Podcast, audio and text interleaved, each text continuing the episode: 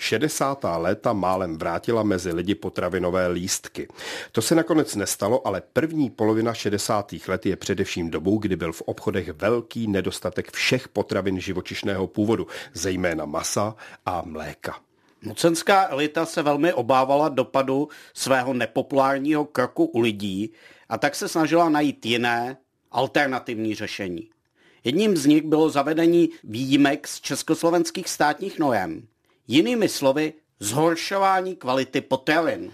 Zvýšil se například povolený podíl vody v mléce a naopak se snížil podíl tuku v másle.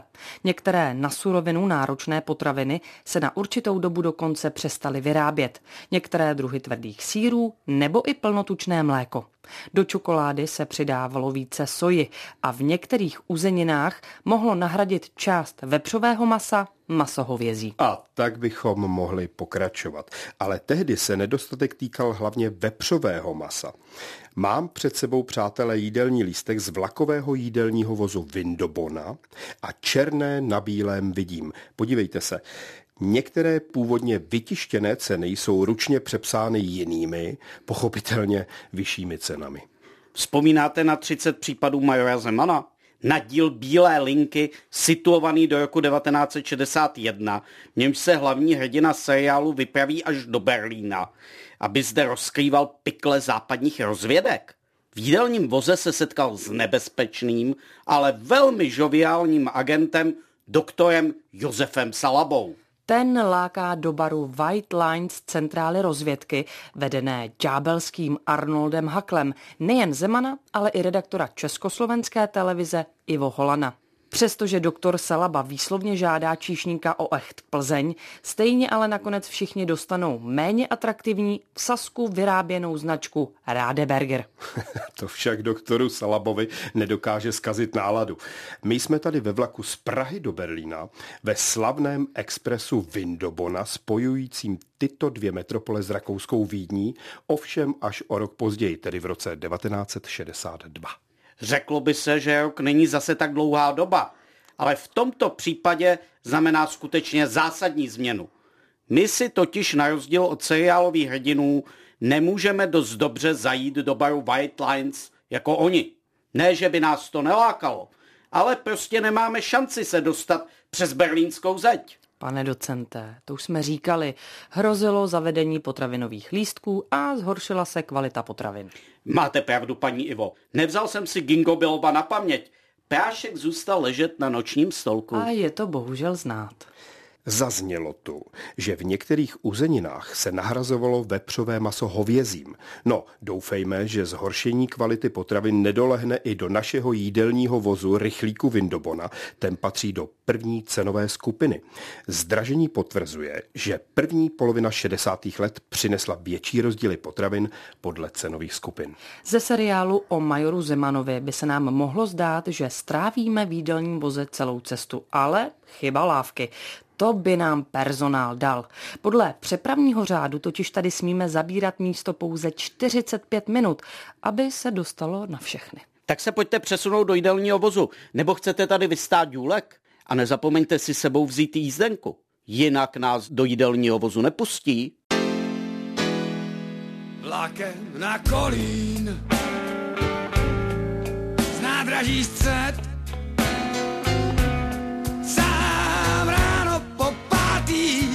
utíkám, Bůh ví kam Láska tvá bolí jak břeh V obrazům tvý jsem dělal jen rád Dneska už vím, že někam se dá někam vlakem na kolí.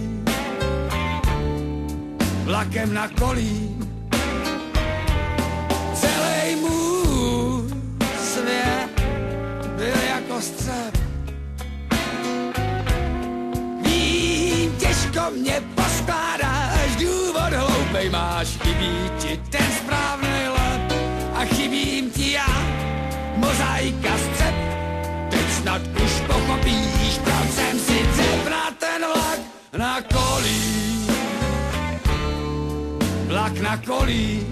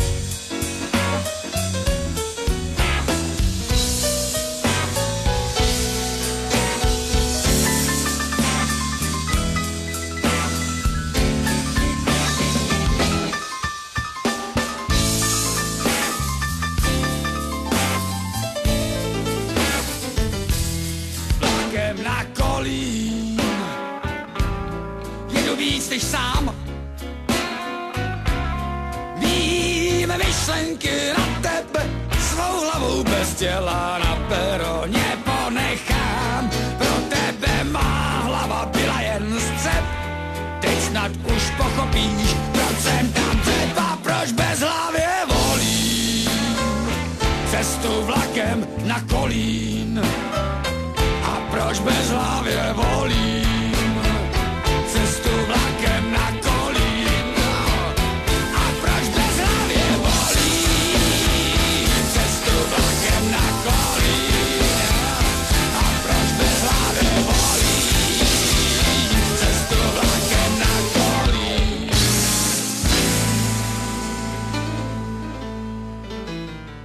Jsme s dějinami kuchyně v roce 1962. Už sedíme s platnou jízdenkou v jídelním voze rychlíku Windobona a vybíráme z nabízeného menu. A kdo nás poslouchá od začátku tohoto dílu, dobře ví, že budeme vybírat nejenom ze zdražené nabídky jídel, ale že nám pravděpodobně budou servírovány nekvalitní potraviny. V čokoládě bude soja. Tu chcete začít, paní Ivo? Přátelé, právě probíhá společný oběd a platí to i pro večeře. Musíme se spokojit pouze se společným menu jídla a la carte, neboli na objednávku, můžeme dostat až později. Jak později? Kdy končí podle jídelního řádu doba společného oběda? To si určí dráhy, ale můžete si tu aspoň zakouřit. Zákaz platí jen při společných obědech a večeřích. Tak to je, pane docente, sice zajímavá informace, ale zaplať Bůh, nikdo z nás nekouří. Počkejte, počkejte, máte sebou jízdenky, včetně osobních dokladů, budou nás kontrolovat, už jde průvodčí. A při nalévání nápojů držte sklenku v ruce, platí tu přísný zákaz nechat stát skleničku volně na stole. Příšerná doba ty šedesátky. Jak jde? V Americe se prosadilo květinové hnutí, hippies, hnutí za volnou lásku a spontánní život. Hmm, hnutí za volnou lásku, hnutí za svobodu, ale my vyrážíme rychlíkem z Prahy do Berlína a tady platí přísná pravidla. Ani kanastu si nezahrajeme. Společenské hry všech druhů jsou v jídelních vozech přísně zakázány. Cože? Tak to už se jdu stěžovat. Tak tomu tady slouží kniha přání a stížností, která byla do obchodů a služeb zavedena na počátku 50. let podle sovětského vzoru. Máte pravdu, to si ještě pamatuji. A způsobím tím zápisem obsluze nějaké nepříjemnosti? Ničemu to nepomůže, Ivo, akorát se zbytečně rozčílíš. Pojďme místo stížností vzít do ruky jídelní lístek a začneme snídaní. Výběr je víc než snadný. Menu totiž nabízí jednu variantu takzvané kompletní snídaně. Ta se skládala z 30 gramové porce másla, stejně velkého množství džemu, jedné zrnkové kávy, dvou kousků tukového pečiva a konečně dvou vajec do skla. Za to vše dáme plných 10 korun a 10 haléřů. A pokud bychom cestovali v zimě, tak ještě musíme na vejce připlatit dalších 80 daléřů. Jídelní lístek uvádí i ceny v německých markách a v rakouských šilincích. Pro představu, snídaně za 10 korun 10 haléřů stála 3 marky 91 feniků nebo 20 šilinků. Možná bychom si ale mohli přikoupit nějaké pečivo. Krajíc chleba za 15 haléřů nebo tukové pečivo, rohlík či housku za 20 haléřů. Vajíčka totiž bez pečiva zásadně nejím. Ale nezajdeme do jídelního vozu, spíš na tu večeři. Trochu bych se na to oblékla. Předem se však musíme připravit nejen na vyšší ceny, ale i na to, že spousta položek je už vyškrtaná. Například z původních šesti studených předkrmů ve skutečnosti nabízejí pouze tři. Takže žádný tatarský biftek, žádná trestčí játra z cibulí, žádné sardinky v oleji. K dispozici je toliko uherský salám obložený s máslem, obložený malý nářez s máslem a ještě pražská šunka, pochopitelně obložená s máslem. Původně tedy měla být s křenem. Jenže křen je nedostatkové zboží. Neskusíme radši nějaký teplý předkrm? Vybrat si můžeme mezi šunkou s vejci, omeletou se šunkou, omeletou se zeleným hráškem a míchanými vejci na cibulce. Hotové jídlo obsahuje jídelníček pouze jediné, vídeňský gulášek za 7,90. Ten je škrtnutý, takže jsme odkázáni na jídla na objednávku. Minutky připravované na pánvi, vídeňská roštěná, biftek s vejcem, roštěná se šunkou a vejcem, srbská vepřová žebírka nebo telecí steak s vejcem. Vše, jak velel tehdejší zvyk, pochopitelně s opékaným bramborem. Další dvě jídla pak doprovázel brambor. Jednalo se o přírodní vepřové žebírko a telecí přírodní řízek. A zase nás dohnali výpadky v zásobování. Z moučníků si fakticky můžeme vybrat mezi omeletou se zavařeninou a čokoládovým dezertem protože palačinky se zavařeninou připravené na másle i máslový dezert opět nejsou k dispozici. Kompot mají škrtnutý, ementál nemají, takže ze síru můžeme okousit pouze 40% ajdamskou cihlu. Podražila Plzeň a půllitrové balení Budvaru dostanete pánové pouze na území Rakouska za 6 šilinků a 30 grošů. Tak přátelé, naše tři čtvrtě hodinka už uplynulo a personál nás už začíná z jídelního vozu vyhazovat. Možná by to spravilo nějaké spropitné, co myslíte, ale stojí nám to vůbec za to? Já myslím, že ne. No mě už vůbec ne.